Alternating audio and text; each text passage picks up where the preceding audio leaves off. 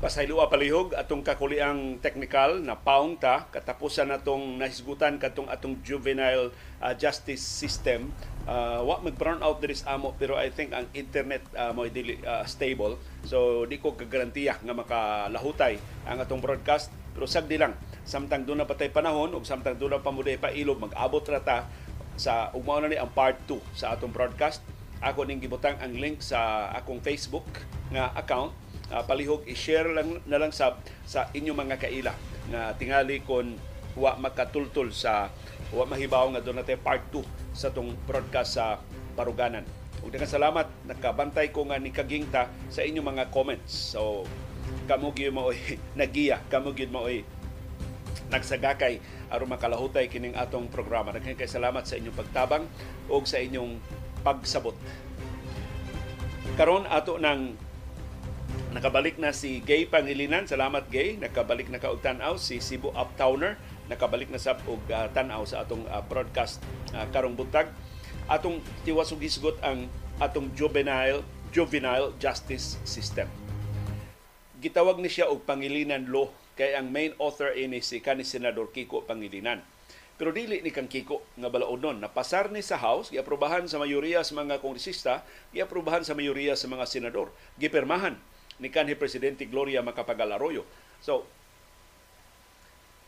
nganong wa man hingpit mapatuman? Nganong nakayamukat man ang implementation ini? Nganong ang mga bata nga mga kriminal wa di naman hinon masilutan wa naman hinon ipriso. Kay gipabuhian kuno sa pangilinan law. Ang rason mao nga wa punduhi. Kini mao balaod. Ubos sa balaod magtugod unta og juvenile justice facilities. Or buwag nga mga dili matawag nga prisuhan buwag nga mga rehabilitation houses o rehabilitation homes para sa mga child offenders. Kay ang nagkanilaing kanasuran sa kalibutan nisagop na ini. Kay sa pagtuon sa United Nations ilang nakaplagan nga kung ang mga bata nga mga makahimo og krimen iipon nimo og priso sa mga banggiitan nga kriminal, matakdan sila. Mas dako ang problema sa katilingban inigawas nila. So, lainon gyud sila. Gikan sa mga banggiitan, mga hardened criminals. Pero nagkinahanglan kag kwarta pagtukod og facility para sa mga bata. Nagkinahanglan guidance counselors, nagkinahanglan social workers, nagkinahanglan mga child psychologists, psychiatrists. aron nga mas takos nga ma giyahan ma-rehabilitate ang mga bata. Dili sila magpakasa pag-usab. Wa man punduhi sa administrasyon ni kanhi presidente Gloria Macapagal Arroyo so wa mapa, wa matukod ang mga facility. So sa mahitabo madakpan sa kapulisan ang mga bata buhian. Ipatawag lang mga ginikanan buhian. Wa may facility nga kapahimutangan sa mga bata. Kay wa punduhi ang balaod. So usa ni sa mga konkreto nga example nga kining atong gobyerno kuto bras pa ukyab Koto Bras pasikat. Pagpasar sa balaod, may kang panghambog ni kanhi Presidente Gloria Macapagal Arroyo sa United Nations nga compliant na mi. Amo nang gihatagan og juvenile justice system aron nga ang mga bata ma-rehabilitate dili gyud hingpit nga mahitong pawak sa krimen, magiyahan sila musubay sa tarong nga agianan sa kinabuhi. Pero nahibaw sila nga ang inang pagpasar sa balaod dili pa igo mapatuman lang ang balaod ug maangkon lang ang kaayuhan nga gisaad sa balaod kung ilang punduhan. Ya binilyon ka pesos may gikinahanglan pagtukod og mga juvenile justice facilities. Minilyon ka pesos man gikinahanglan aron masilduhan ang mga social workers, mga guidance counselors, mga child psychologists, psychiatrists nga i-employ pag matuto sa mga bata. Mas nindot man gastuhon ang binilyon ka pesos sa ilang pork barrel mas nindot man gastuhon ang binin ka peso sa infrastructure projects nga maka tipak silang dakong komisyon. So ang tinarong nga mga proyekto, bisan pag doon na napasar nga balaod, way pundo.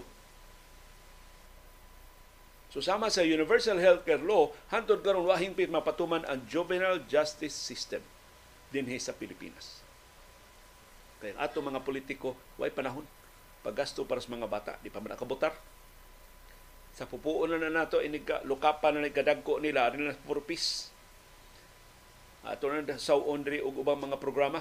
Mga bata niya na Unahon na to atong komisyon sa road project dito sa Pikas Barangay. Murag hapit ito ma-award ato na itong kolektahon. Sus, kining atong mga kongresista, kining atong mga senador, kining atong mga mayor, kining atong mga gobernador, kining atong mga government officials, puwira las tarong. Wa pa masugdi ang proyekto na kolekta ng komisyon. Ang pait, kung makansilar ang proyekto, nakubra naman komisyon, askan labaras os contractor o sa taga Department of Public Works and Highways. Nag-uno nagkuha ang komisyon kaysa halin. Doon ay, ako lang isa lingkit ng istorya, doon ay usa kadako kayong real estate transaction din ni Subo. Dila ko maisgot kinsa partido ali so sa tuigan ni nahitabo. Pero dako kayo ning maong real estate transaction, prime property maoy nahilambigit ini. Ang nakapalit politiko. Ang broker politiko. Pero kanang kay politiko man ang broker, ang broker mo parente sa padrinos politiko ini politikuha. So mas dako pang politiko, pero dili to politiko ang broker. Ang broker kay spoiled brat man no? Iya ba yung parinti ang amo ini politiko nga nipalit? So ang politiko nga nipalit mo gipahikay sa ng dokumento, ang real estate broker way gihimo. Sige lang tawag, umana, umana, mana, ang ako, akong komisyon, sige lang pangubra siyang komisyon, wa pa, wa pa mahuman, ma'am, babae maning real estate broker. Wa pa mahuman. So, ang gibuhat ko no sa real estate broker sa diyang hapit na gid matiwas ang transaksyon pero wa pa binera na eh. Hapit pa matiwas ang transaksyon. Ni ko nabi kuhaan na ako ay mularga ko. so gikwenta nila ang komisyon murag pila bay komisyon ng real estate broker gikwenta nila gidoble pa gani ko ng komisyon kay wala lagi. Ang politiko gusto man sa magpapapil sa iyang padrino sa politika. Dako pa kayo ang komisyon nga aktual nga nakuha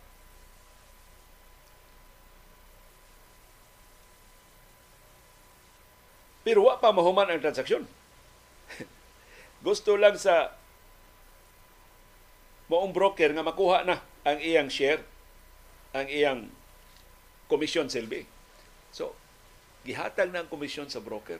So, pag finalize na sa negotiation, niingon man ang tag-iyas yuta nga gamay ra man kay ni unya may wa, ma, ma-appeal sa to negotiation oh da, so, mas dako ang presyo ni politiko ayaw na itaw ninyo nidugo na ko nakabayad ako sa komisyon. Unya usbon pag ninyo presyo mas mas, mas maalkansi pa jud ko. Mo ni mo ni matangas mga transaksyon. Mag-unang komisyon kaysa aktual nga implementasyon sa mga proyekto.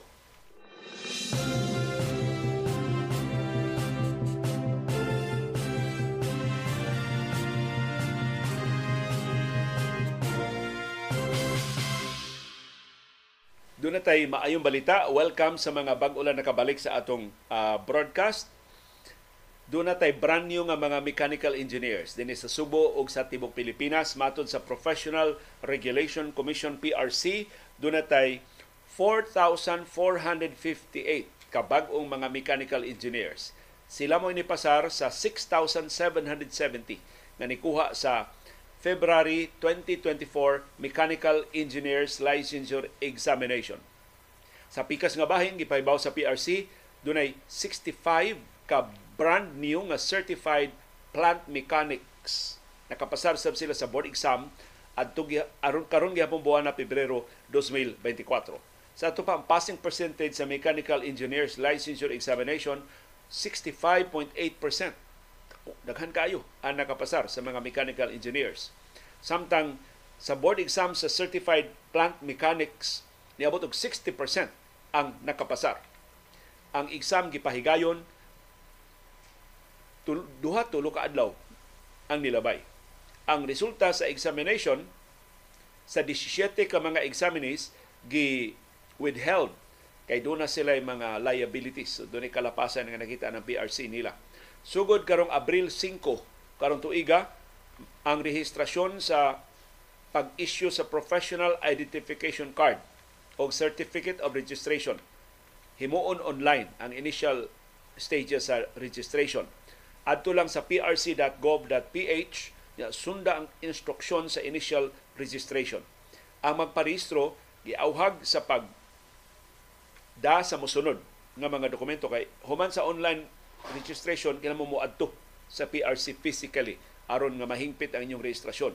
Dada ang inyong gi-download nga o gi-fill upan na nga oath form or panunumpa ng professional, notice of admission, duha ka passport size nga pictures nga color white ang background, daghan na application ha? Di nam kailangan mo adto photo studio. Sayloa sa mga photo studio na minusa ng inyong negosyo. Daghan na kayong app. Litrato lamang inyo diya sa inyong bahay unya siguro lang nga puti ang inyong background. Unya adto na mo sa nay app nga mo, mo, mo muhimo og passport size nga picture. Ikaw ra mag-type-type sa imong kompletong nga ngan. Murag yun og tinuod nga passport picture gikan sa studio. Magdasa mo og duha ka set sa documentary stamps ug usa ka short brown envelope. Ang successful examinees, personal nga magparehistro aron pagpirma sa roster of registered professionals dito sa PRC. Ang date o ang venue sa oath-taking ceremony sa bag-ong mga mechanical engineers ipahibaw ra sa PRC sa musunod nga mga adlaw. Ug atong pahalipayan, dunay top notcher nga taga Visayas, taga Central Visayas, way taga Subo nga top notcher. Number three, ang taga-amo sa Bohol, pasaylua, why dapig-dapig. Bulanon mo ay number 3 sa Mechanical Engineers Licensure Examination, si Lionel Dave Penton Socorin, graduado sa Bohol Island State University, Bisu, sa Tagbilaran City Campus. Ang iyang rating, 92.1. Ang laing maing balita, dunay duha ka eskwelahan sa Subo, why top notcher pero naapil sa top performing schools sa tibok Pilipinas. Unang naapil ang Cebu Institute of Technology University CITU ug ang Cebu Technological University CTU sa Danau City Campus. Apil sa mga top performing schools. Apil sab sa top performing schools ang BISU sa Tagbilaran na nakaproduce og number 3 nga top notcher ang Biliran Biliran National Agricultural College, ang Biliran Province State University Naval Campus ug ang Biliran Province State University Biliran Campus. Congratulations sa brand new nga mga mga mechanical engineers hinaot nga inyong tabangan ang pagpalambo sa industrialisasyon ining nasura. Og welcome back sa niabot na tag 162 ka mga viewers nga naka apas sa atong part 2. Palihog i-share diha sa inyong mga timeline sa Facebook o sa mga social media accounts ninyo o i-share sa inyong mga kaila sa Facebook Messenger ang link sa atong part 2 sa atong broadcast. Aron makatultol sa sila nga na pa isumpay pasaylua naputol ang atong broadcast kaganina tungod sa pag pinok sa among internet. Internet signal to. Wa may brown out nga nahiaguman din, din higawas ganin ang kadlawon pero ang internet na mura og tandugon kaayo. So hinaot makalahutay ta o makatiwas ta sa atong programa karong buntaga.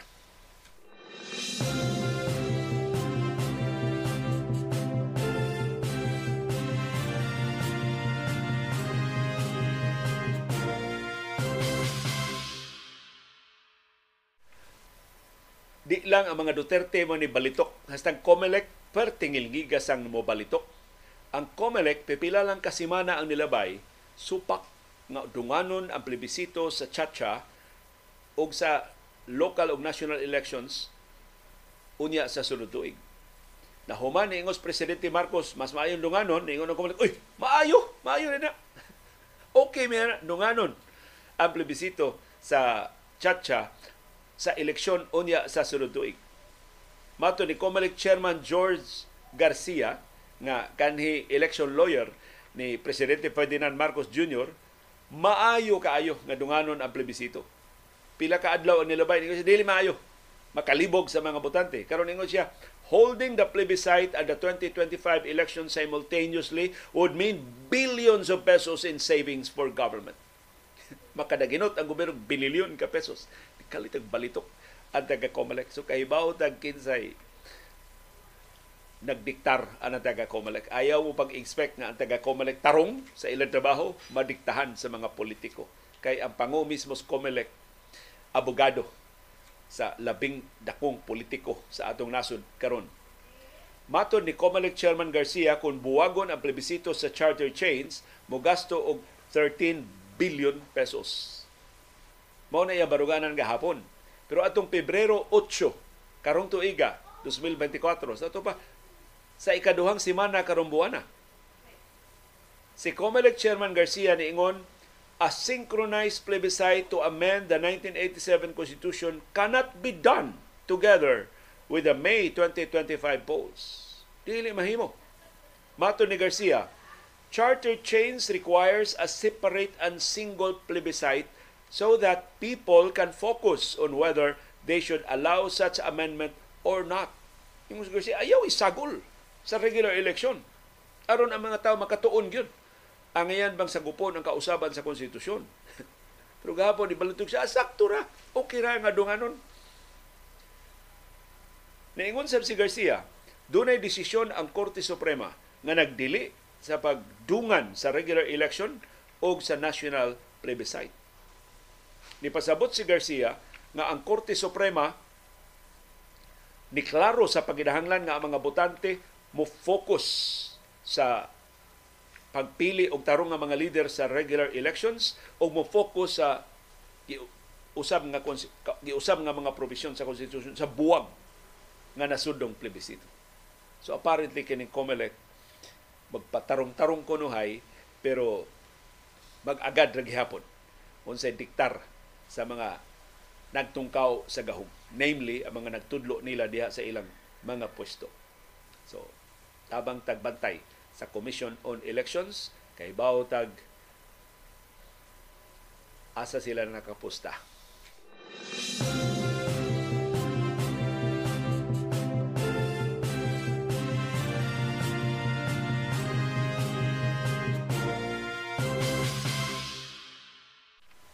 Gipasidan ang nasab ni Senador Risa Hontiveros si Apollo Kibuloy. Kay Chris Kibuloy makabuylo sa nag istorya, wa man siya meter-meter. Giingnan siyang Senador Risa Hontiveros. Tunga niya do. Ha? Tunga niya Paul. Si ang gaan ni Apollo Kibuloy. Tunga niya Kibs sa hearing sa Senado. Di gani ka tunga, ipadakop ti ka. Ipapriso ti kang isuga ka. Isug-isug mga diha. Ipapriso ti ka. Kundi ka mo tunga sa investigasyon sa Senado. Unya na sa Marso 5 pohon. Sa tuwa, unya na ni sunod simana ang investigasyon sa ang sunod nga hugna sa investigasyon sa komitiba sa Senado gipanguluhan ni Senador Risa Ontiveros sa mga pasangil sa human trafficking o sexual abuse batok ni Kibuloy o sa mga opisyal sa Kingdom of Jesus Christ KOJC kining iyang organisasyon. Si Ontiveros mo ipanguo sa Senate Committee on Women, Children, Family Relations, and Gender Equality. Mao ini supina ni Kibuloy aron pagkumpel, pagpugos niya pagtambong sa investigasyon. Og diingon si Ontiveros, ipatuma nila ang supina power sa Senado sa tanang mga resource persons no matter how well connected they are. Bahalag sama sila ka feeling how ni Kibuloy. So pinahan sila sa Senado o gipahinomdom si Ontiveros ni Kibuloy na dili ikaw mo ikinahawran nga among gipatestify. Busa ayaw pagpaastig astig-astig diha nga way makatandog nimo. Ingon si Ontiveros sa nangagi nga mga investigasyon sa Senado, ilang gisupina ang mga cabinet members, hasta mga kongresista ug mga senador, hasta ang incumbent na Senate President, ilang giimbestigar, hasta ang kanhi presidente, ilang giimbestigar. Ug sila tanan ni sumiter sa jurisdiksyon sa Senado nituman sa mga supina nga giluwatan batok nila. Ikaw kinsa man ka? Na barangay kapitan ba ka? I mean, dili na mao ng maayo ng istorya ha ba pero si Pil si tuong kibuloy siyang kaugalingon. Kubisido gid siya nga siya ay tag-iyas universo suma sa iyang propaganda. Kubisido gid siya nga siya pinili nga anak sa Ginoo. Nga mao gitugyanas Ginoo sa pagduma ang atong kalibutan Ingon si Ontiveros, tinuod nga doon na siya constitutional rights. Doon na siya katungod sa pagpakahilom. Doon na siya katungod sa dili pagtubag sa mga pangutana. Ug sama sa ubang mga witnesses ni pasalig si Ontiveros ilang tahuron kana mo ang katungod ni Kibuloy. Pero why katungod si Kibuloy pag isnab sa Senado.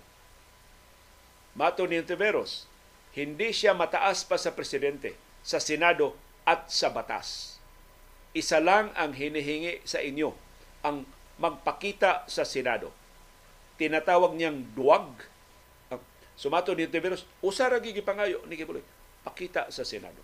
Ang imong katungod, di ka mutubag sa among pangutana, naa ka ang katungura, pero pakita sa Senado. Di kay imong isnabon na Senado. Disrespect na sa Senado o mapriso ka na kung imo na buhaton. Ipadayon si Tiberos, tinatawag ni Kibuloy na duwag ang testigong nakatakip ang mukha pero nagpasa naman ng affidavit. Habang hindi kayo sumusunod sa supina at nagpadala lang ng audio clip. Ikaw sa Tiberos, kinsa may, kinsa may talawan katong witnesses nga nagtabon sa ilang naong pero ni perma o affidavit ginamit ang ilang tinuod nga mga ngan o ikaw nga di gani pakita magpadalag audio clip so gipasidan ni Montivero si Kibuloy sa makadaghan ng higayon. Ug iyang gisubli kagahapon nga dakpon si Kibuloy kundi siya motunga sa sulod nga hearing sa Senado unya sa Marso 5 tinuod kibuloy may kay mamasangil talawan talawan talawan. Siya unsa may iyang ihulagway sa iyang kaugalingon di naman gani mo pakita.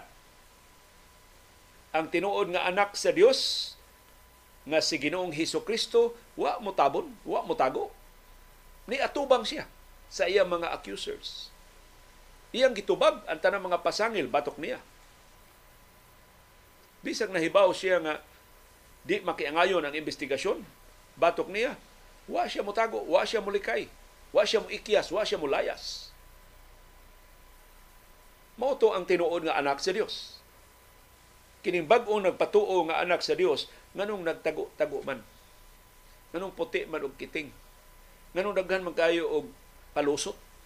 aron nga di siya moatubang sa investigasyon sa mga pasangil batok niya. Limpyo man ka ang imong konsensya, Kibs. Anong mahadlok man ka? nga mutuwag sa mga pasangil batok nimo. Wa man kay kay kalapasan sa prangkisa sa SMNI. Tunga og tubaga pangutanas mga kongresista. Wa man ka kamanlugos kay ingon nimo ikaw magiilugan sa mga babay.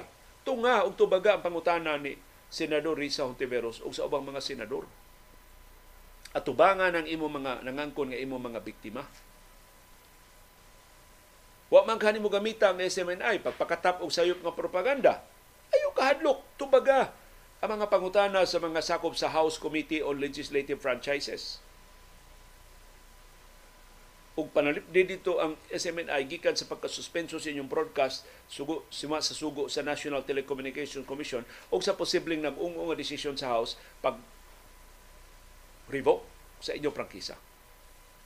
Wa man ka kamang hudlat anang mga sakop sa imong organisasyon nga imong gipugos pagpakilimos sa kadalanan, pagpangsulisit gikutahan pa nimong milyon ka pesos ang pila ka buwan nila nga koleksyon, ya imong latiguhon kung dili makakota, di ato ba nga?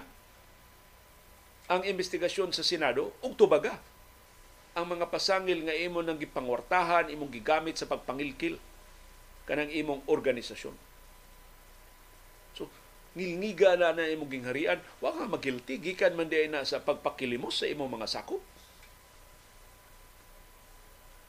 So hinaot na muabot na gyud ang tinuod nga adlaw sa panudya ining Apollo Kibuloy. For the longest time feeling howd siya og untouchable siya. Nagasalamat sa proteksyon sa mga Duterte. Why bisan usa ka kasong kriminal nakadut niya diya sa piskalya sa siyudad sa Davao. Ang kaso pagani mabas, mabasay sa piskal ni gilabay na basurahan doon silang kahadlok sa mga Duterte karon nga mga Duterte wa na sa gahom. Atong tan-awon Kibs tinuod ba jud ka na tag-iya sa universo. Kung imong madiktahan ang mga linog, kung imo di ay mapawong ang mga bagyo, be, tanaw na tong imo baning ma isnab ang mga supina sa House ug sa Senado batok nimo.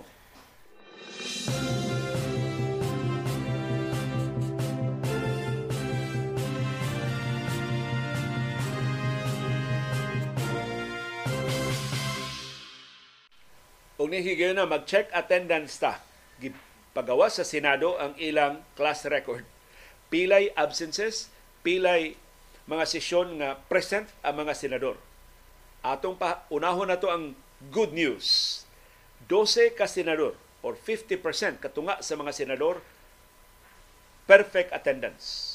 Tambong sila sa tanang 54 ka mga sesyon sa Senado sugad sugod July 24 last year hangtod sa February 21 this year.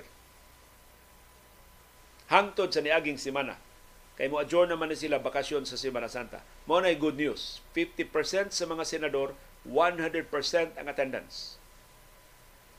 Sukad sa Hulyo sa niaging tuig hangtod karong buwana. Ang bad news mao ang labing absinot sa mga senador mao si Alan Peter Cayetano. Ambot piling tayong Cayetano ako magi tinuod nga vice presidente ba? Ako magi tinuod di alib yung Senate President ba? Ordinaryo mga di ako mutunga. Wa siya tunga-tunga sa ilang sesyon sa Senado.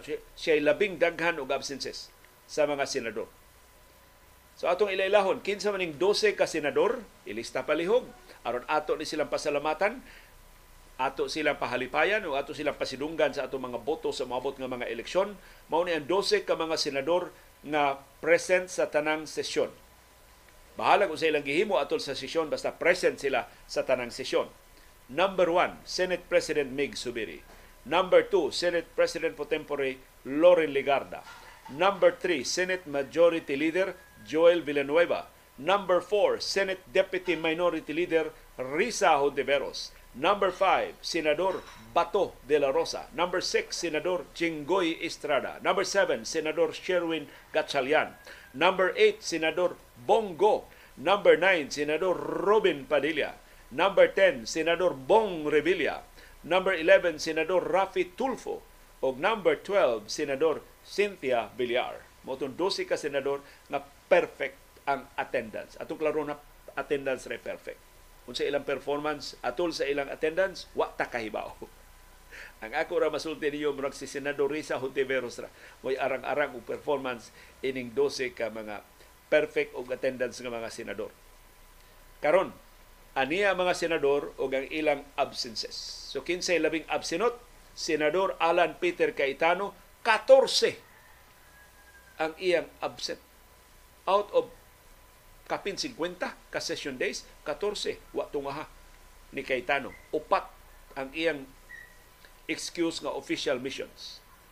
Ikaduhang labing absenot si Senador Nancy Binay, six absences to two ka official missions.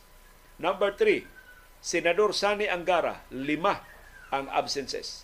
Number 4, Senador Chis Escudero, lima ang absences, duha ang official missions. Number 5, Senador Grace Poe, tulo ang absences. Number 6, Senador Aimee Marcos, duha ang absences. Number 7, Senador Pia Cayetano, usa ang absence. Ug upat, no, correction, unom ang official missions. Dayon, Senador Francis Tolentino, usa ang absence, unom ka-official missions. Nganong importante ganing attendance sa mga senador? Dagko kay silang sweldo. Plus gamay ra kay ng ilang session days. Ang ilang session days is only three days a week. Tulo ra ka adlaw sa usa ka semana ang ilang sesyon. Sa pa, upat ka semana, upat ka adlaw sa semana, bakasyon sila. Maura lagi ni trabaho nga mas taas ang bakasyon kaysa aktual nga trabaho ang ilang tinuod, ang ilang extended nga vacation, parting dugaya tag pila ka buwan ang ilang bakasyon. Tiyo mo na, mubakasyon sila karong wa pa'y Semana Santa, mubalik sila Mayo pa. Unya, mubakasyon na sa inig ka Hunyo, balik sa Hulyo pa. Perte na na bakasyon ini mga senador o mga kulisista. Wa rason ma-absent sila bisag kausa. Ang ilang session days, lunes, martes, merkulis, maura na. Ang ilang session days. Mga special session na na moabot og weekend usahay ka ng dinalian nila nga mga session. But mostly, tulo ra ka adlaw sa usa ka semana ang ilang sesyon. Sa to bakasyon sila Huwebes, Bernes, Sabado, Domingo. Upat ka adlaw ilang bakasyon kada semana. Mo absent pag yun. So dili maka dili excusable. Inexcusable in fact ang absences sa mga senador. Ang musunod nga mga senador wa makarehistro og perfect attendance tungod sa ilang local o foreign missions. Senador JB Ejercito, duha ka official missions. Senador Lito Lapid, tulo ka official missions. Unsa man nila mga official missions? Senate Minority Leader Coco Pimentel, tulo ka official missions. Senador Mark Villar, duha ka official missions. Vice Presidente uh, mao na ni na, na, na, nalahap na akong basa. Dili pa sakop sa Senado si Vice Presidente Sara Duterte Carpio. Way katinuoran nga mudagan siya senador aron kuhaon niya Senate presidency. Kaya Senate presidency is a demotion sa iyang ranggo karon pagka number 2 sa line of succession sa pagka vice presidente. Ang gidungog nga mudagan pagka senador si kanhi presidente Rodrigo Duterte. Aron nga si Sara vice presidente kanhi presidente Rodrigo Duterte ang Senate president niya. Si Pulong Duterte mo dag mo mga bisyon sa mag speaker palagputo nila sa Romualdez, wala na, ilan na tanan kung itahon nila Marcos, ana, sila na tulo magpili kasi mupuli sa pagduma sa Republika. So timan eh, kining atong mga senador nga mga absinot o sige lang official missions. Kaya kanang official missions lain ang ngan sa bagdoy-bagdoy.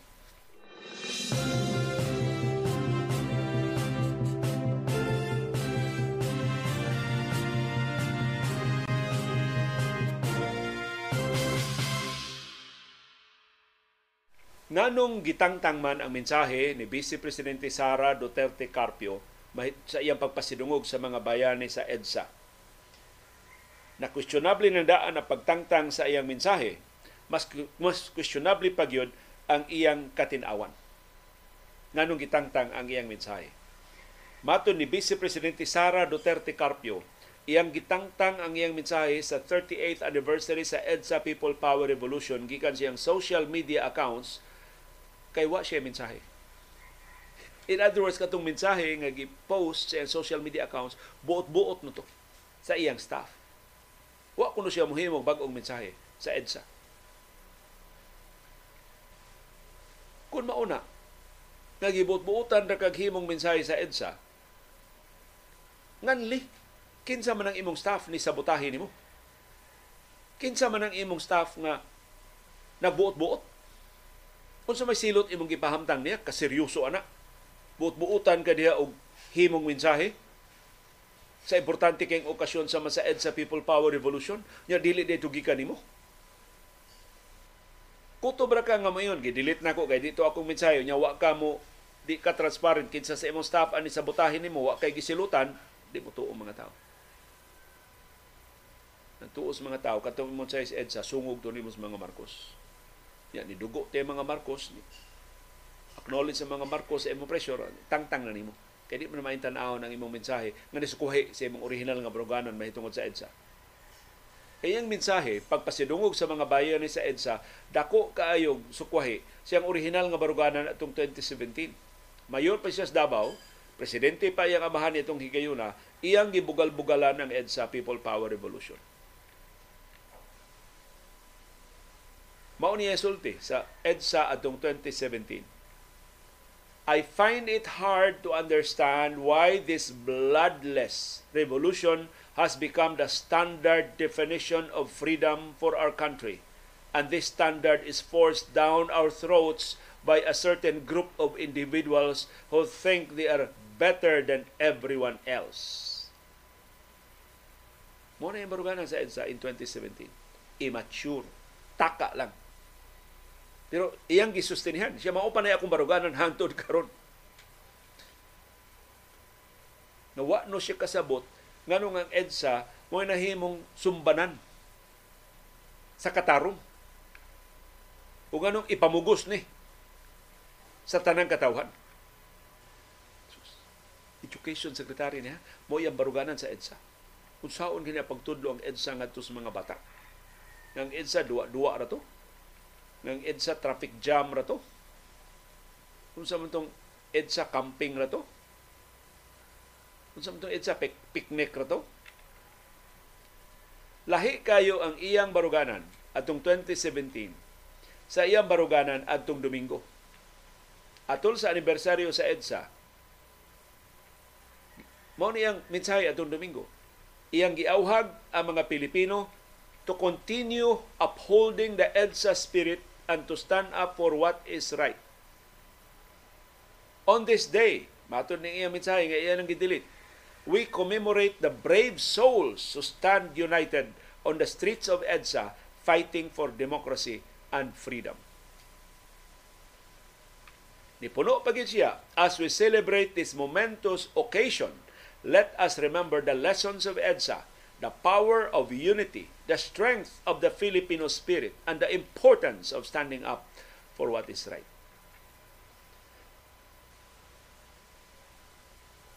Akong basa. Mao gini iyang mensahe. Iya gining mensahe. Otherwise di gini kinsa may mga has intawag butang ani kun dili pa ni iyang mensahe. Pagkabasa inis Malacanang, gipahinomduman siya BP Sara. Na kay statement 2017 oh, gusto ka among i-point out ang kalainan sa imong mga baruganan sa EDSA? Gusto ka mauwawan? Gusto ka masuko na sa presidente sa inyong pamilya? Gusto ka pasudlo na tong ICC? Gusto ka pa, ipahibaw na nato na arrest warrant? Giluwatan ang ICC? Namo to karakara siya og tangtang sa mensahe. So muna akong basa. Ang mga Duterte nagpa-upoy-upoy na. Ay nayak mo siya hatag sa mensahe, iya na lang gidilit ang mensahe may tungod sa EDSA. Pero ang mga Duterte, makabinta ni gamad mo, pikanis mga Marcos.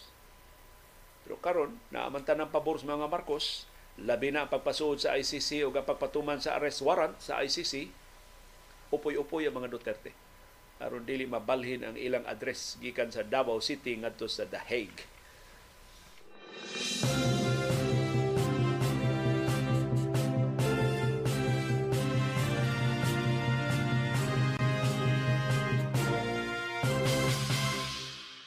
Niabot ng adlaw sa panudya ni Pau Chief Persida Acosta. Ug hinaut sinugdanan lang ni sa pagpahiamgo niya nga dili siya mahimong feeling howd sa tanang higayon. Nga doon na pa mas howd niya. Kung nga din niya mahasi ang tanang mga institusyon, tungod lang siyang posisyon, tungod lang siya kasuod sa mga politiko.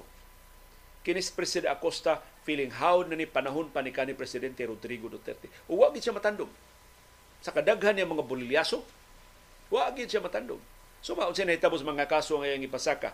Kaya daghan ko kay mga bata na matay sa dingbaksya tanang kaso nga iyang gipasaka gibasura sa korte kay wa mapamatudi nga dingbak siya mao rason. Hinunuan na pamatudan na dunay laing rason. Dunay laing sakit ang mga bata dili dingbak siya. Mo'y nakapatay nila. Pero tungod atong iyang paghadlok sa dingbak siya, natanaw karon di na magpa bakuna stipdas ang mga bata. Daghan kay nga matay stipdas. Daghan daghan na kaayong mga sakit og polio. Tungod sa ka-irresponsable aning Persida Acosta. So inisyal pa ning panudya ang iyang nahiaguman kortesiya sa Korte Suprema. Gisugo sa Korte Suprema si Pau Chief Persida Rueda Acosta pagbayad og multa nga 180,000 pesos sa indirect contempt tungod sa iyang pagpakauaw sa Korte Suprema online. Gigamit niya iyang Facebook account aron pagpakauaw sa Korte Suprema. Dako-dako ni multa ha, 180,000 pesos. Mas dako pas multa sa PBA sa mga kalapasas mga players sa PBA. Ang online tirades ni Acosta batok sa Korte Suprema mao'y gihimong sukaranan sa Supreme Court ini maong multa. Batok ni Acosta.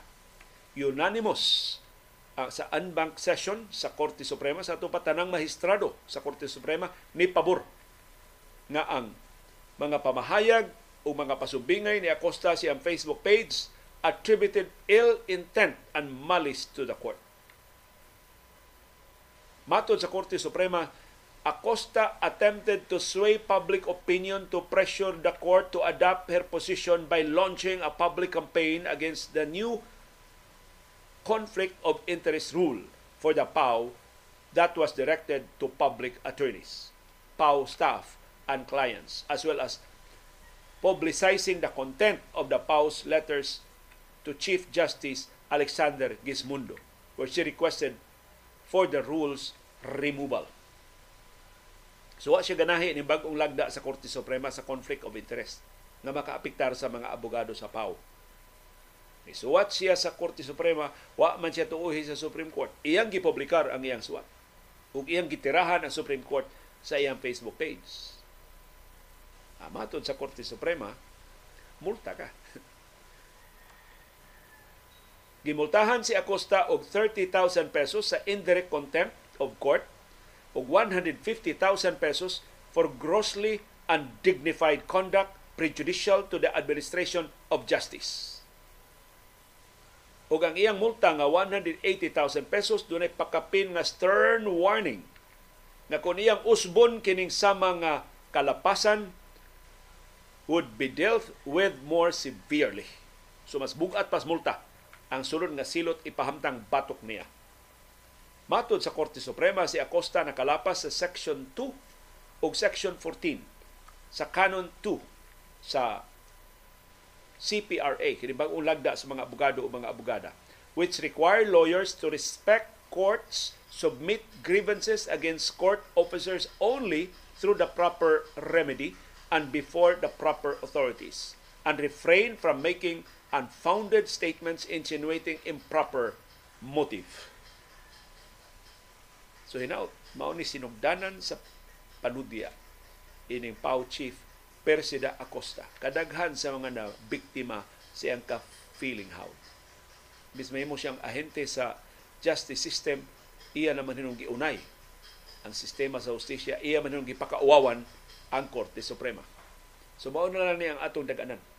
Kini mga feeling howd makatunob sa kalyo sa mas hawd pa nila.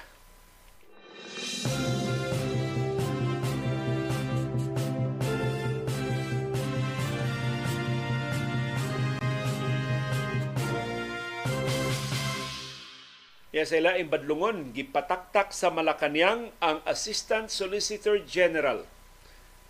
Human siya na pamatud nga sadan sa sexual harassment sa duha ka mga legal interns.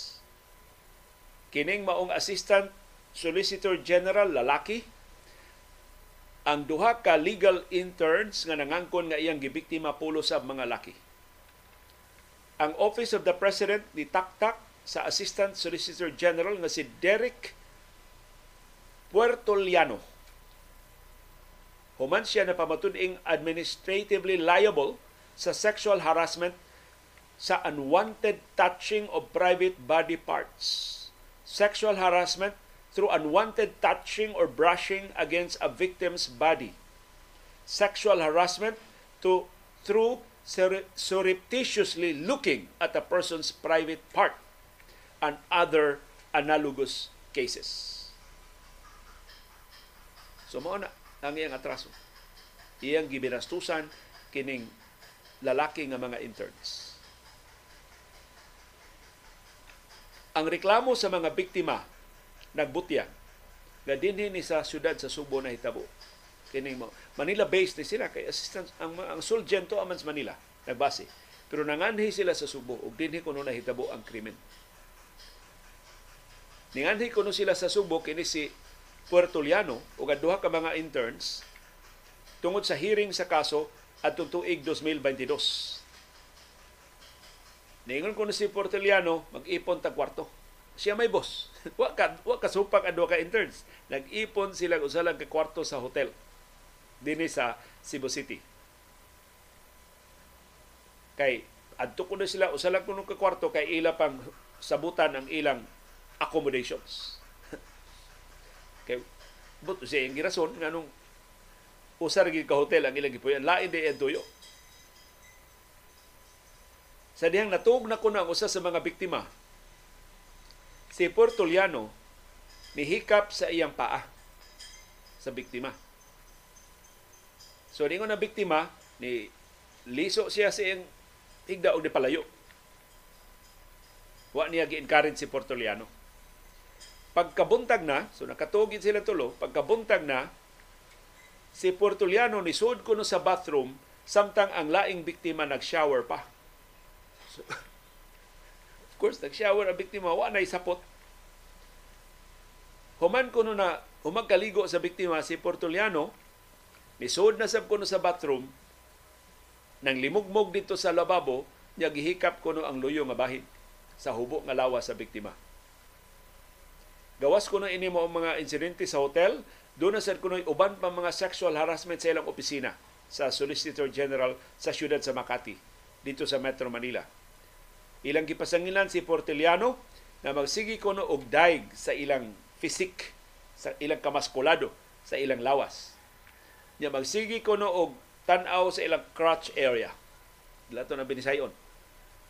Lain ang tutukan ni, ni Porteliano. So, gi, pasakaan siya kasong administratiba. Mao ni ang tubag ni Porteliano. Pulos sila mga abogado ha. Ang tubag ni Porteliano mao ni may tungod atong insidente sa hotel din sa Cebu City. Mato ni Portuliano, nagdali mangod sila. Unya, sugo na kuno lawas. So nisod kuno siya sa bathroom. Pero so pa siya musod ni tuk-tuk kuno siya. Wa mo kuno ni tubag.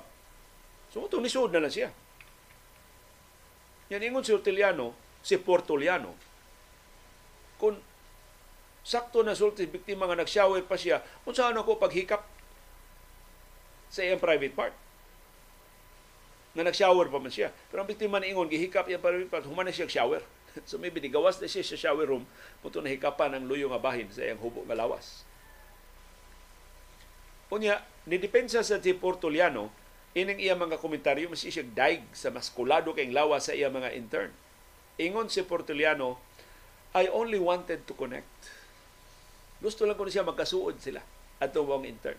Muna nga, compliment ko na to ang iyang komentaryo sa kadako sa braso, sa kadako sa muscle, sa intern. Kunyan ingos Portuliano, di na tinuod nga nasigog tutok siyang crutch. Di, di na tinuod sigog tutok siyang pribado nga bahin sa lawas. Ana mong intern. So ang hukom sa Office of the President nga may nag-imbestigar ini sad-an si Puertoliano. Wa sila mutuo sa iyang depensa. Tak-tak siya gikan sa serbisyo. Sana all. Nganong mga assistant ra may mga taktak. Nganong ang labing dagko nga mga opisyal kanunay mga makalusot sa mas seryoso pa gani nga mga pasangil, mas grabe pa nga mga krimen na ilang nahimo.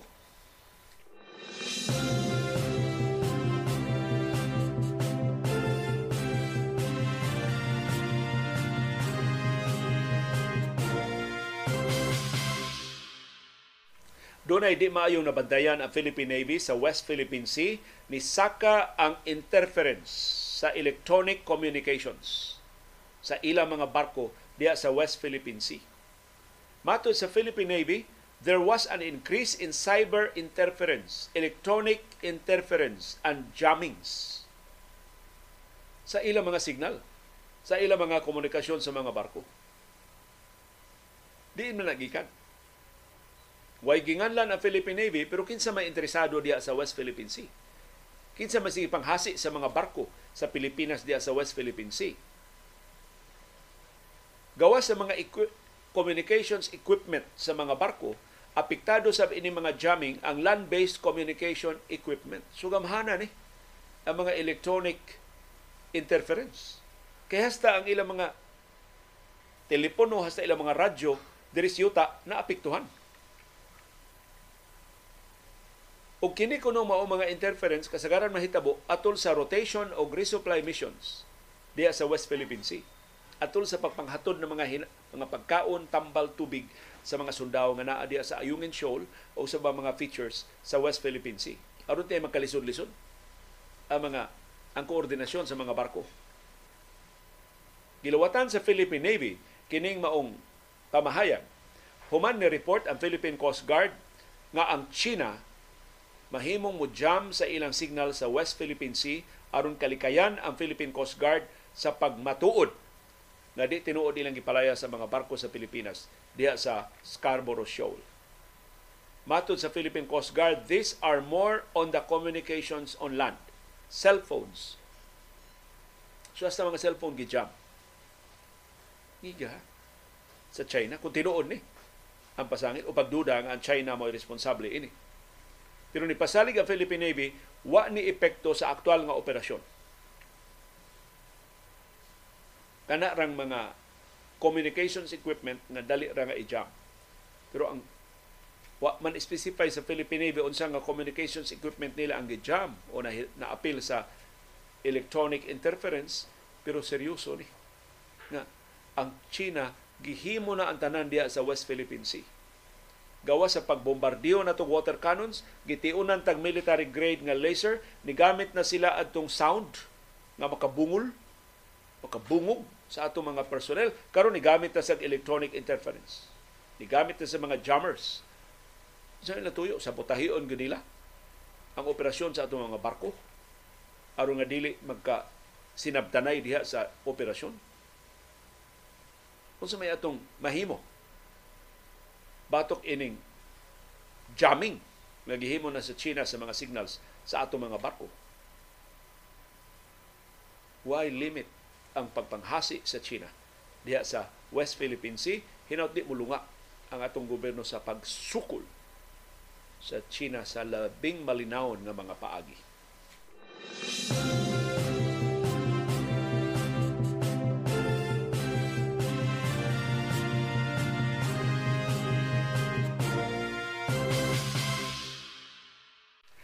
ug arin na ta sa atong sana all segment. Usa ka medical school nakadawat og dako kaayong donasyon. Imbis gastuhon ang donasyon sa lain nga katuyuan, nakadesider sila papason ang tanang matrikula. Libre ang tuition sa tanan nila nga mga estudyante. Mao good news. Ang bad news dili ni dinhi sa Pilipinas. Kini mong medical school to ang base sa New York sa Estados Unidos nakadawat ang medical school og transformational gift nga balor usak ka bilyon ka dolyar dako ang donasyon na. Kung i-convert nato base sa foreign exchange sa exchange rate gahapon pagsira sa trading 56 billion pesos ni. Grabe 56 bilyones pesos ang donasyon. Ang donor usa ka adunahan kay nila nga benefactor. So dili ano, nagpaila gyud ang donor nila. Og kining donor dili ni first time nga nitabang sa eskwelahan. Sa una pa ni sa ila pang katiguangan tigtabang na gid ni mao benefactor sa eskwelahan. Ang beneficiary mao Albert Einstein College of Medicine diha sa New York. Ang charitable donation usa sa labing dako sukad masukad nga nadawat sa usa ka educational institution sa Estados Unidos usa ubang kanasuran sa kalibutan. Ang mahitabo ini mapapas ang matrikula sa tanang estudyante. Ang usa ka estudyante ining maong medical school mo gasto og hangtod 60,000 US dollars a year. Sa ato pa ang ma- malibre nga matrikula kada tuig sa estudyante 3 million 365,760 pesos. 3 million kapin 3 milyones kapin ang libreng matrikula kada tuig ining maong medical school. Ang eskwelahan o ang iyang affiliated hospital ang Montefiore Medical Center na himutang sa Bronx usa na sa labing kabus nga lugar sa New York nga grabe kaayo ang health condition sa mga monopyo. Nagkinahanglan gyud sila og mga doktor sa Bronx diyang gipahibaw ang donasyon sus na ang mga estudyante nagambak-ambak sa kalipay na bakpak pag-ayo ang Albert Einstein College of Medicine ni pahibaw nga ang donasyon ilang nadawat gikan ni Ruth Gottesman Doctor of Education o Chair sa Einstein Board of Trustees o sa Montefiore Health System Board. Ilaras ang trustee sa eskwelahan nahibaw unsay panginahanglan sa eskwelahan nahibaw unsay panginahanglan silang ospital ni hatag ining usa ka bilyon ka US dollars nga donasyon. Matod sa medical school, this historic gift, the largest made to any medical school in the US, will ensure that no student at Einstein will have to pay tuition again. Kangilingigan ini maong donasyon. So ang tanang fourth year students i-reimburse sa ilang semester fees gikan sa Agosto ug sugod sa Agosto ang tanang umaabot nga mga estudyante makadawat na og libre nga tuition. Si Gotisman kining donor, 93 years old, kanhi clinical professor sa pediatrics sa eskwelahan. Kangi kanindot no. Kuni factor niya nagtudlo pagid sa eskwelahan. Asawa siya ni David Gotisman, kanhi Wall Street financier. Ang magtiayon sige na gid hatag sa eskwelahan sa buhi pa ang bana. Karon gipadayon siyang asawa. So hinaut ang ato mga bilyonaryo din sa Pilipinas dili mo hunong sa pagtabang. Nitabang naman sila, dili mo hunong sa pagtabang sa labing tabanganan sa atong katawan. Apil na ang atong kabus nga mga estudyante.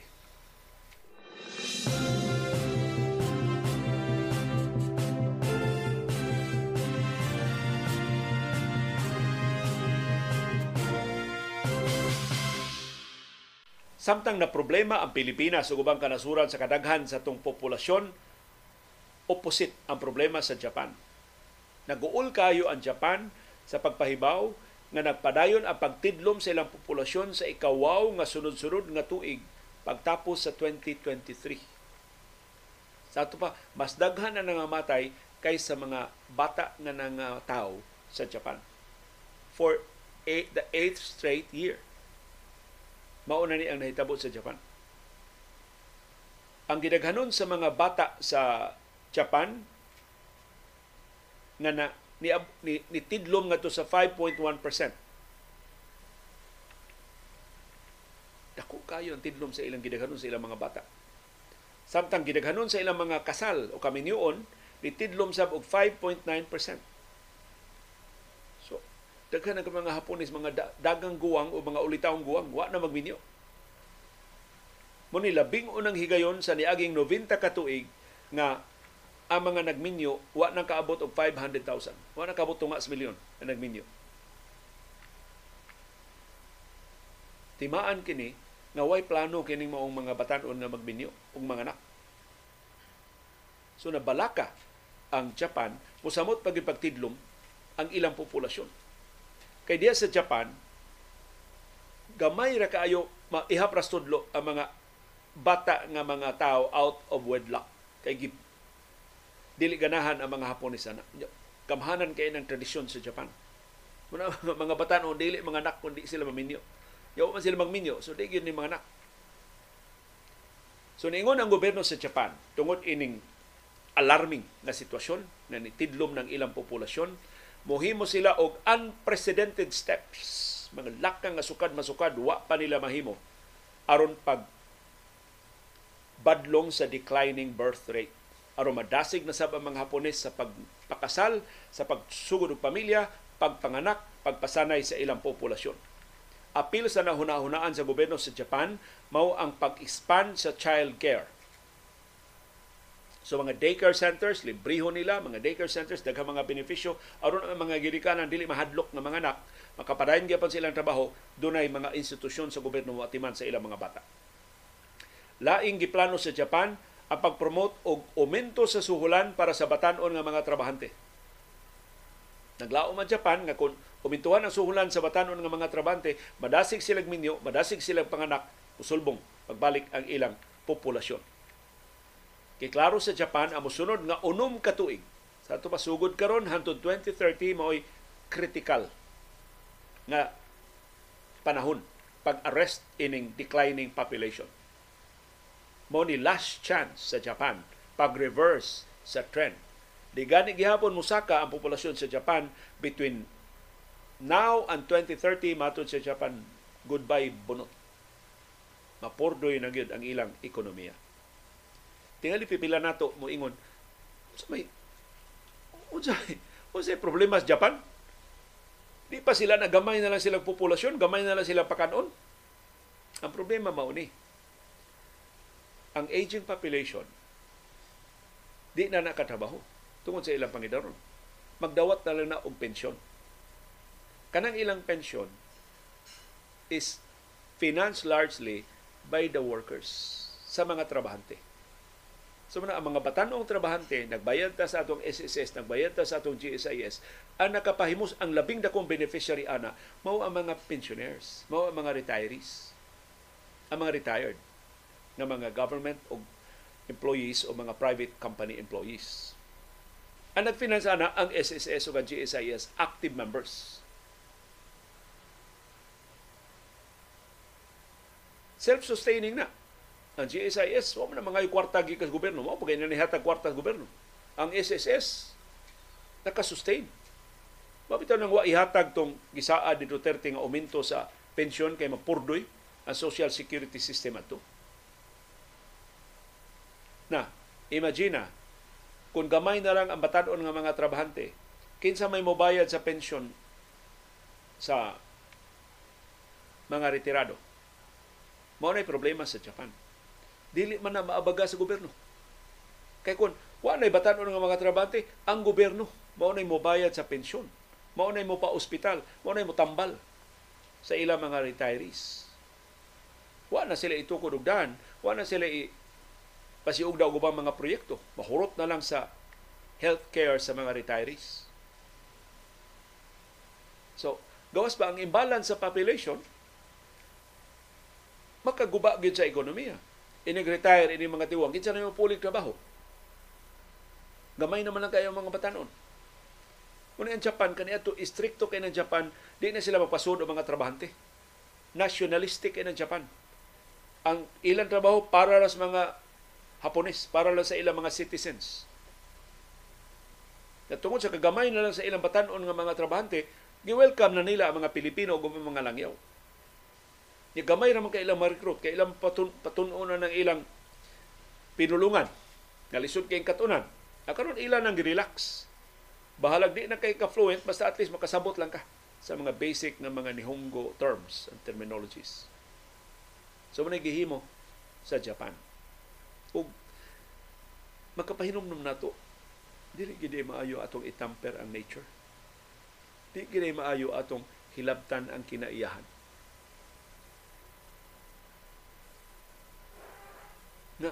Ang iyang hatagan gid gagawasan ang mga magtiayon pagdesider mga anak ba sila o dili.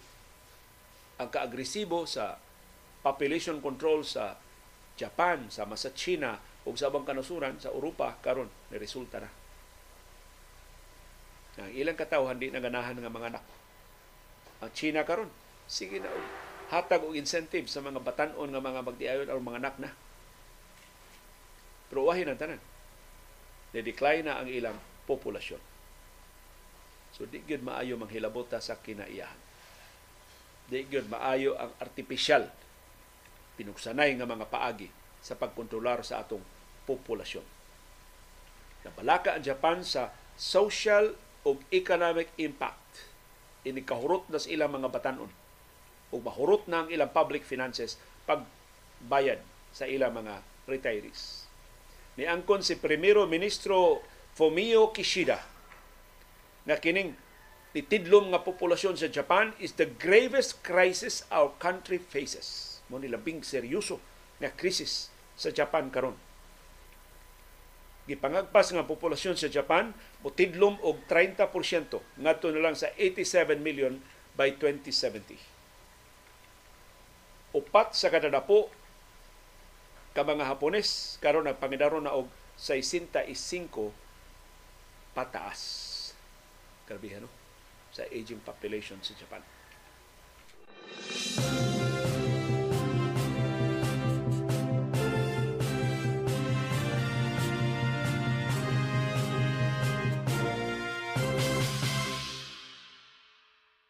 Og ni ana ang resulta sa mga duwa sa National Basketball Association NBA. Ang Toronto Raptors ni batok sa Indiana Pacers 130-122. Si RJ Barrett may nangu sa kadaugan sa Raptors with 24 points. Si Benedict Maturin may nangu sa napildi na Pacers with 34 points. Si Pascal Siakam nakahimog 27 points pero napildi gihapon ang Pacers. Samtang New York Knicks nidaog batok sa Detroit Pistons 113 111 patisikita sa kadaugan sa Knicks og kontrobersyal. Si Jalen Bronson mao'y nangu sa kadaugan sa Knicks with double-double, 35 points og 12 assists. Si Cade Cunningham mo'y nangu sa napildi nga Pistons with 32 points. Pero perting sukuha sa coaching staff sa Detroit Pistons kay ang referee sa duwa ni Angkon na nasipyat sila. Nas, pag, nila matawag ang foul sa magdudua sa next nga si Dante Di Vincenzo 8.5 seconds ang nahibilin sa duwa. Posibleng mausab unta ang resulta sa duwa kung natarong pa ang officiating. Samtang Brooklyn Nets ni daog batok sa Memphis Grizzlies 111-86 ug Miami Heat bisag wa si Jimmy Butler ni batok sa Sacramento Kings 121-110 si Bam Adebayo mo top scorer para sa Heat uban ang iyang double-double 28 points ug 10 rebounds. Samtang si Jaime Jaques Jr. sa Miami Heat ni tampo og 26 points. Sa pikas nga bahin ang napildi nga Kings gipanguluhan sa ilang batanong superstar nga si Aaron Fox nga dunay 27 points ug ang ilang sentro nga si Domantas Sabonis nakahimo na sab og triple double 14 points 14 rebounds ug 10 assists. Ug niya schedule sa mga duwa sa NBA karong buntag sa atong oras sa Pilipinas alas 8 karong buntag ang Dallas Mavericks manung sa Cleveland Cavaliers sa Ohio. Alas 8 karong butag Brooklyn Nets mobiya sa New York manung sa Florida. Adto sila sa home court sa Orlando Magic. Alas 8 karong butag ang Golden State Warriors mobiya sab sa California adto sa Washington DC kay makigsangka sila sa Wizards. Alas 8:30 karong butag ang Utah Jazz mopatighog ngadto sa Georgia aron makigsangka sa Atlanta Hawks alas 8.30 karong buntag ang Philadelphia 76ers at magtikaw-tikaw sa Massachusetts kay ilang pakigsangkaan ang Boston Celtics. Alas 8.30 karong buntag ang New Orleans Pelicans adto manuktok sa Madison Square Garden ang gitawag nga Mecca sa National Basketball Association makigsangka sila sa New York Knicks. Alas 9 karong buntag San Antonio Spurs mobiya sa Texas adto sa tugnaw kaayong state sa Minnesota kay makigsangka sila sa Timberwolves alas 9 karong buntag ang Detroit Pistons manung sa Chicago Bulls. Alas 9 karong buntag Charlotte Hornets manung sa Milwaukee Bucks. Alas 11 karong buntag ang Houston Rockets mobiya sa Texas moadto sa Oklahoma City para sa ilang sangka sa Thunder. Alas 11 karong buntag ang Miami Heat mobiya sab sa Florida aron makigsangka sa Portland Trail Blazers.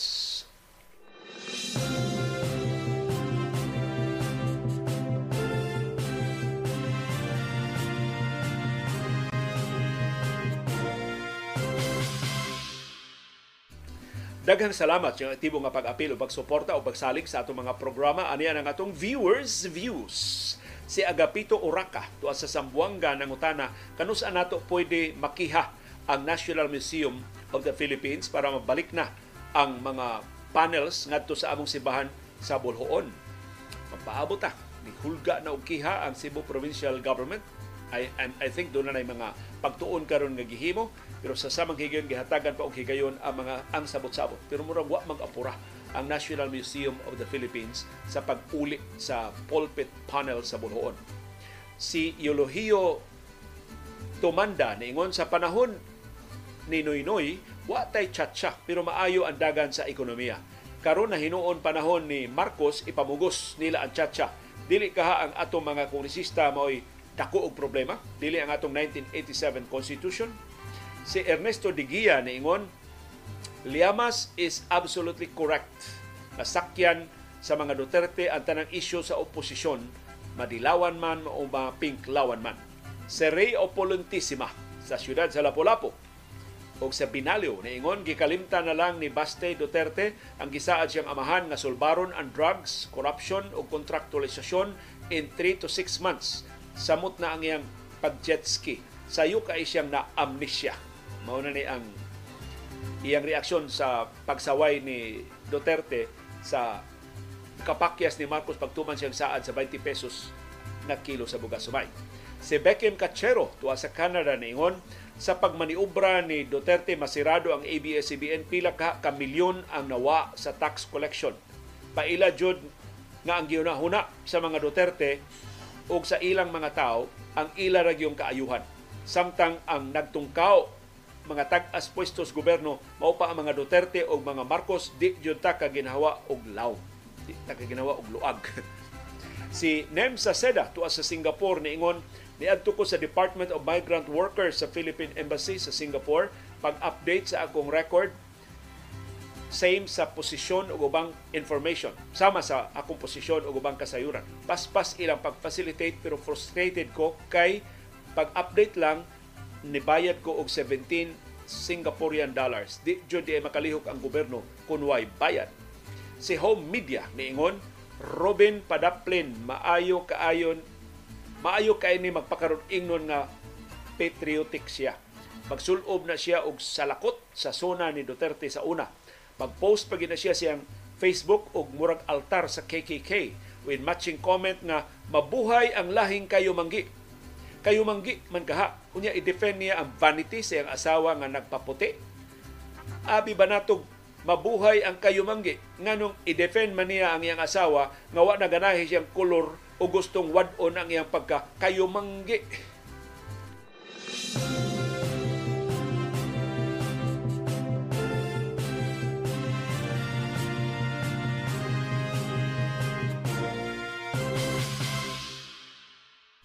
Viewers Views Part 2.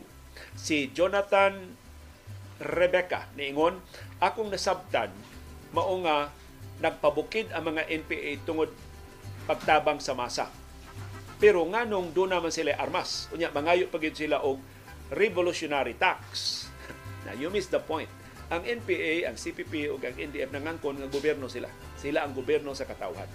Og isip gobyerno sa katawhan, doon na sila armado pusog, ang New People's Army.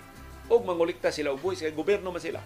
Pero kung imo pangutanon ang masa, imo pangutanon ang mga magunga, popular kayo ang mga NPAs. Kaya ilang kolektahan og revolutionary tax kadto ra mga dagko nga mga negosyante. Labi na ang mga negosyante nga dunay atraso sa sa publiko. So, para sa masa equalizer force of equalizer ang NPA. Of course, doon na si mga NPA nga badlungon. Doon na si mga NPA nga nangilkil. Doon na si mga NPA nga uh, nagpahimos sa ilang armas sa paghimo o mga salaod. Hindi man namawa sa mga organisasyon. Kadtong mga kontraktor nga gipangsunog ang ilang mga ekipo, mo to mga kontraktor nga nisukol sa NPA. Kuliktahan sila revolutionary tax, wa sila mo bayad, ni palaban pa sa militar, gioperasyonan sa militar ang lugar, ang pagkawas militar, gisunog sa mga NPA ang mga ekipo sa mga kontraktor. Kasagaran ini mga kontraktor, mga kurakot, mga dako kay ni komisyon gibayad sa mga politiko, ang magkanimao ang mga proyekto. Pero atong klarohon, ang CPP, NPA, NDF illegal. Supak sa balaod ang ilang kalihukan. Pero napamatud ang time and again na ma, dili mabadlong ang insurgency pinaagi sa military force lang. So nakinahanglan og political solution. Kinahanglan i-address ang root causes sa ilang rebellion. Kung ato na nang isgutan dinhi, pagtukod ni Lito Osmeña sa Trans Central Highway, nasulbad ang counter ang, ang communist insurgency sa Gaas Balamban. Kaya mga rebeldes Gaas Balamban, nahimo naman mga tour guides. Nakatukod naman og ilang ginagmay nga mga panginabuhi. For a while, for some time, ang rebellion sa mga komunista sa Bohol na address na wa sa diyang natukod ang ilang circumferential road. Kaya mga NPA sa Bohol nahimo ng mga tour guides. Sulbong pag-ayo ang industriya sa turismo sa Bohol. Kini pagbalik sa mga rebelde sa Bohol nagpasabot ang kakabus, ang inustisya. Wa, wa gihapon ma-address diha sa Bohol. So, atong klaron, illegal ang ilang kalihukan pero dili militar nga solusyon ang gikinahanglan. Yes, kinahanglan ang militar pero ang mas malungtarong solusyon mao ang political solution, ang pag-address sa root causes sa ilang rebellion. Sinem sa Seda ningon, among bay sa akong asawa sa Mindanao, sa Misamis Occidental, naa sa panahon bukid kaayo. Mabuntag langgam ra ang madunggan. Ang tubig deep well, fresh ang pagkaon sama sa Bisaya nga manok, labas nga isda, dili gubot dito. Alas 5 sapon manihapon nami og alas 6 sa gabi manirado na sabay og mga tugna. Bugnaw kaayo bisag way internet. lingaw ko na sila dito bisag way internet. Si Sing Salvador niingon nakasuway kog puyo sa bukid sa dihang nag-working kos akong tiya diha sa Mindanao. Na sila na sila sa Molabi, Zamboanga del Sur. Pero ang ilang 10 hektaryas nga yuta naa sa Domingag, Zamboanga del Sur, dako nga patag basakan. Naas tunga ang ilang payag. Unya sa unahan dunay elevation. Nga tuad dito ang primary school. Mga 2 months mi dito kay school vacation man to og naka-experience ko pagpanglubo og mais ug tanaw-tanaw sa mga nangani sa umahan. Na sa unahan doon ako noy NPA nga nagpuyo pero entire 2 months malinaw na among pagpuyo dito natambo ko sa pagpuyo sa bukid sa akong mama ug papa. Mao nay akong tawag sa akong tiyo ug tiya igsuon sa akong tatay. Kay presko ang among pagkaon unay tanan sa mga tanom sa bukid. Among kanon nga utan lagutmon prutas bisan unsa nga potahe sa manok itlog abot ra gihapon nila sa uma. Farmer po to si papa ug kugihan siya mananom. Dito ko nakat-on og kaon og bugas mais og utan. Mao nga nanambok si Beckham Cachero na ingon may gani wa ka himo ang example sa militar o mga pulis para mahadlok ang ubang mga magsisibya o magpakahilom na lang. Ibaw ka Beckham, I think nakaluwas na ko ato si Aning Serge Rimonde. Kaya si Aning Serge Rimonde, suod kaayo ni General Edgardo Abinina o ni General Komendador mga dagkong opisyal militar o kapulisan suod ka ito si aning Serge Timonde. Ya, kuyug-kuyugon man ko ito ni Serge. So maybe na nakoy dossier dito nga dili maayo or ilan na kong gidudahan But the fact nga nagkuyog-kuyog kong Serge Tremonde nga mo ilabing dako nga leader sa anti-communist movement sa Subo nitong higayuna, maybe ningon Serge sila, uy, buta na sila, uy, wa, wa na mo apil sa kausa, wa na dili na apil sa underground. So maybe, mautoy nakaluwas na ako. Otherwise, kabalaka kayo ako maguwang na ako mao ipahimungtan sa militar o sa kapulisan tungod siya pagpabukid.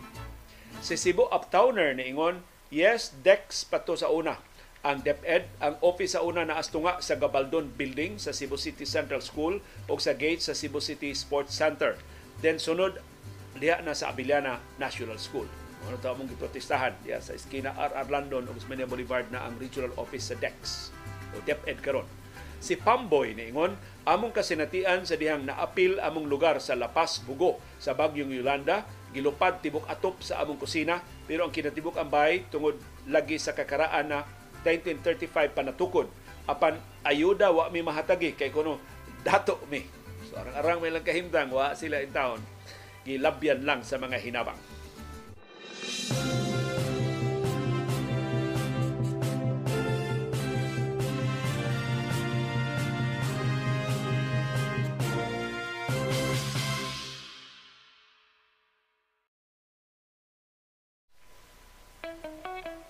Doon ay dagamatang sa kasayuran, doon ay kasayurang pinalailang, dali ra kay mahibawan. Doon sa kasayurang gitaguan, ginumluman, ang ayang kuykuyon sa katawhan.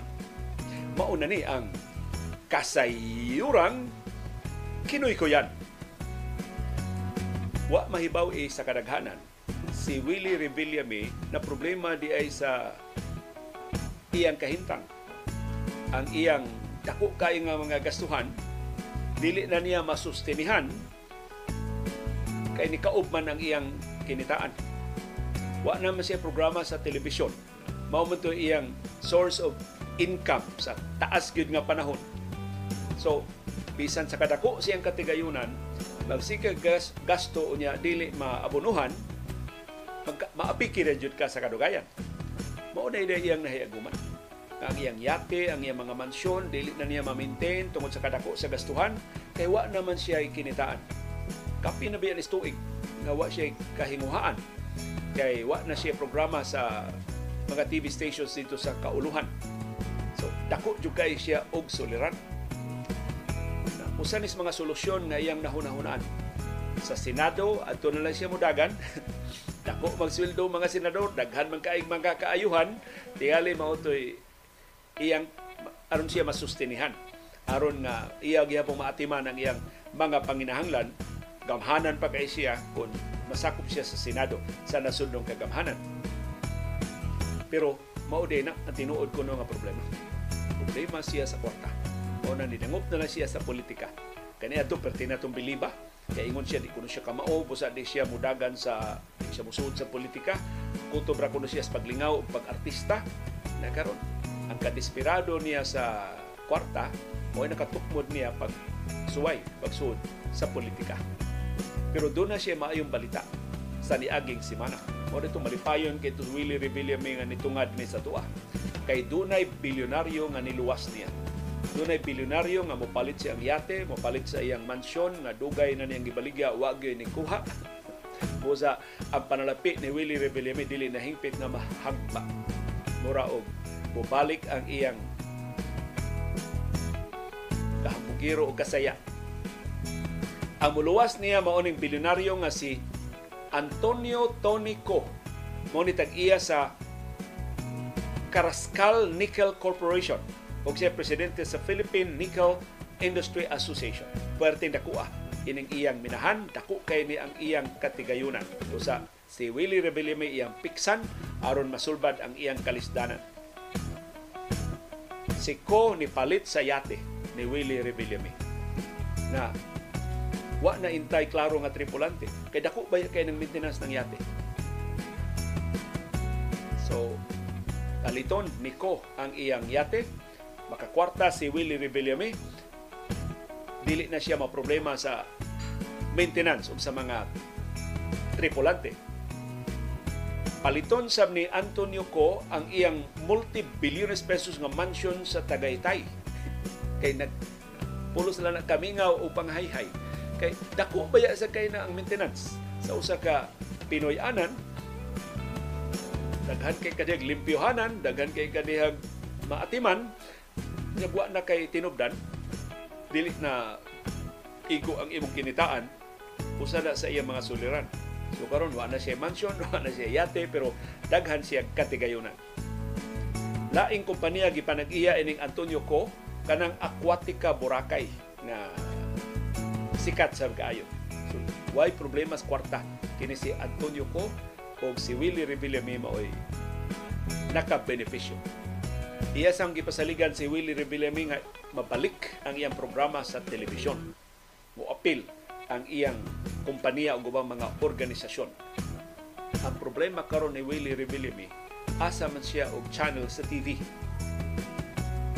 Kaniadto gibalibara na ang GMA dili ganahan niya, ang ABS-CBN labaw pa, si Bilyar alkansi man sa iyang programa, mo itong gi, usas gi-ask ni Villar katong pasaling ni, ni Willie Revillame nga mo number one sila, unya perti man hinon nila mingawa, niya ang programang Willie Revillame perti dako as gasto nila, amo itong gi-ask ang tanan nga programa. Si Manny Villar, wa magusik-usik siyang kwarta na alkansi na siya sa media. Lahi ni Manny Pangilinan nga ni utong gyud pag-ayo anang iyang media company nga hantod karon di pa gyud ingon na kadako ang kita nila Isamot pa gyud ang problema ni Willie Revillame. Usamot pag islag ini ang mga istasyon sa TV sa pagsalida siyang wawawin kung iyaning isugyot nila kay naa siya sa kampo ni kanhi Presidente Rodrigo Duterte mulusan sa iyang kandidatura. Para sa mga negosyante, kung makaaway gyud ang mga Marcos o mga Duterte, mo distansya sila gikan sa mga Duterte, mo distansya sila gikan ni Willie kay aron sa administrasyon dili sila maapiki. Kay kini kuno sa House Speaker Martin Romualdez kung mga masuko mura sa serepente o niya adto in town sila dito hingpit nga mabag-id sa kaapiki. Pero mao ni ang kinabuhi ni Willie Rebillame isanding niya sa iyang karisma o popularity pakapinan o paghambog o panganti karon magpasalamat siya ini na dunay bilyonaryo na mulukat sa iyang kaapiki. Pero hangtod kanusa kining kinabuhi kung di siya ba maliksyon sa mga sa iyang eksperyensya. Of course, sinis Willie Reville, may perting pobriha ini pagsugod niya sa pagka-artista. Siya rabi hawi sa mga dumadaping ni Randy Santiago sa una, sa mga fans ni Randy Santiago sa una. Grabe unsa na siyang hilabihan niya dakuha. Pero kay gisu ni Sud sa uho ang kalampusan niya, wa ni matarong ang iyang karera, mo ni pertisan niyang hagbaan. Makapangon pa ba siya? Kung ang mga timaan sa iya pagpagamit sa mga politiko sa rally sa SRP din sa Tua, mura og pa maleksyon si Willie Rebillame sa iyang mga trahedya. Mura og misguided lang gihapon ang iyang showbiz career o ang iyang punterya. Daghang salamat sa iyong aktibo nga pag-apil o pagsuporta o pagsalig sa atong mga programa. Daghang salamat sa iyong padayon nga pakigbisog aron pagtugkad sa mga implikasyon sa labing mahinungdanon nga mga panghitabo sa atong palibot. Aron kitang tanan makaangkon sa kahigayunan pag-umol sa labing gawas nun, labing makiangayon o labing ligon nga baruganan. Maukad to ang among baruganan. Unsay imong baruganan? Daghang salamat sa imong pakiguban. Kung mag-check attendance na, yung kay pasalamat ko nakatultol mo sa atong programa. Bisag part 2 na ni sa atong programa. Si Attorney Carlos Alan Cardenas, si Nem Saceda, nakatultol sa atong programa. Daghan kay salamat sa inyong pag-apil o pagkomentaryo sa atong mga uh, programa karong uh, buntaga o hinaot nga padayon mo mutampo, padayon mo muhatag namo og mga ideya unsaon paghimong mas maayo pa sa atong mga programa. Dunay nangutana Unsa man ang imong Facebook page Leo nga arangkada? Mobalik na ba ang arangkada? Nananghid manggod ko anang arangkada. Mo tong nagbaruganan ta kay mo siguro tubutan ba ko sa arangkada.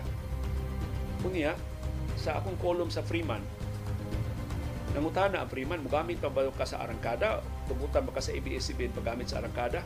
So nananghid ko ni Ma'am Tata 5C, nananghid si Ma'am Tata dito sa Manila, tingin sila okay ra nga gamiton ang arangkada. Mao na nga tingali. Mubalik ang arangkada unsay kahigayunan. Pero di ko kahibaw mubalik bata sa ang inyo ko pangutan ang ABS-CBN man wa gyud nay kahigayunan na tingali ang ABS-CBN ng balik pa. Kaya man sila mga yo mga palay og bagong lisensya. Maybe kung bag-o na ang liderato ining nasura.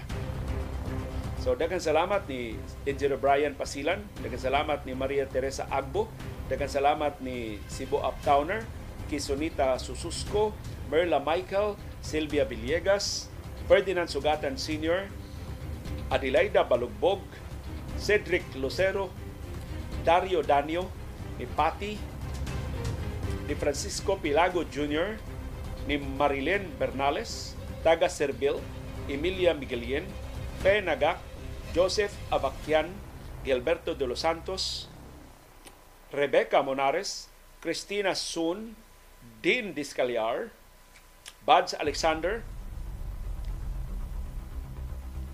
Fortunate Pasilan, Nino Valdis Pinosa, Junik, Jojo Alcalen, Emilia Miguelien, Live the Philippines, Naning Boneta, Felipe Menyosa, Edgardo Caing, Ann Cabigas, Rocky Road, Nils Golchano, RJ, Leonora Hilig, Wilson Boris Herrera, Live the Philippines, Carmen Lozano, Dani Canales, Silvia Villegas, ug uban pa nato nga mga viewers. Kunya lain na rason nga nung nagbutang ko bagong Facebook page kaya akong karaang Facebook page katong atong subo kang magsisibya na ilog lagi nako. I don't know ngano. Pero wa man na nagamit karon kung gihack pa to ngano wa man gamita sa mga hackers. So posible do na lay glitch sa Facebook pero wala ko kahibaw sa ano ko pag kuha pagbalik ang akong mga Facebook page. So nagsugod ko bagong Facebook page ang Arangkada. So palihog uh, og like o follow anang atong bagong Facebook page aron mahimo na natong bagong plataporma sa umaabot nato nga mga ideya sa mga programa ko. Daghang salamat sa inyong pagsabot ug padayon nga pagsuporta.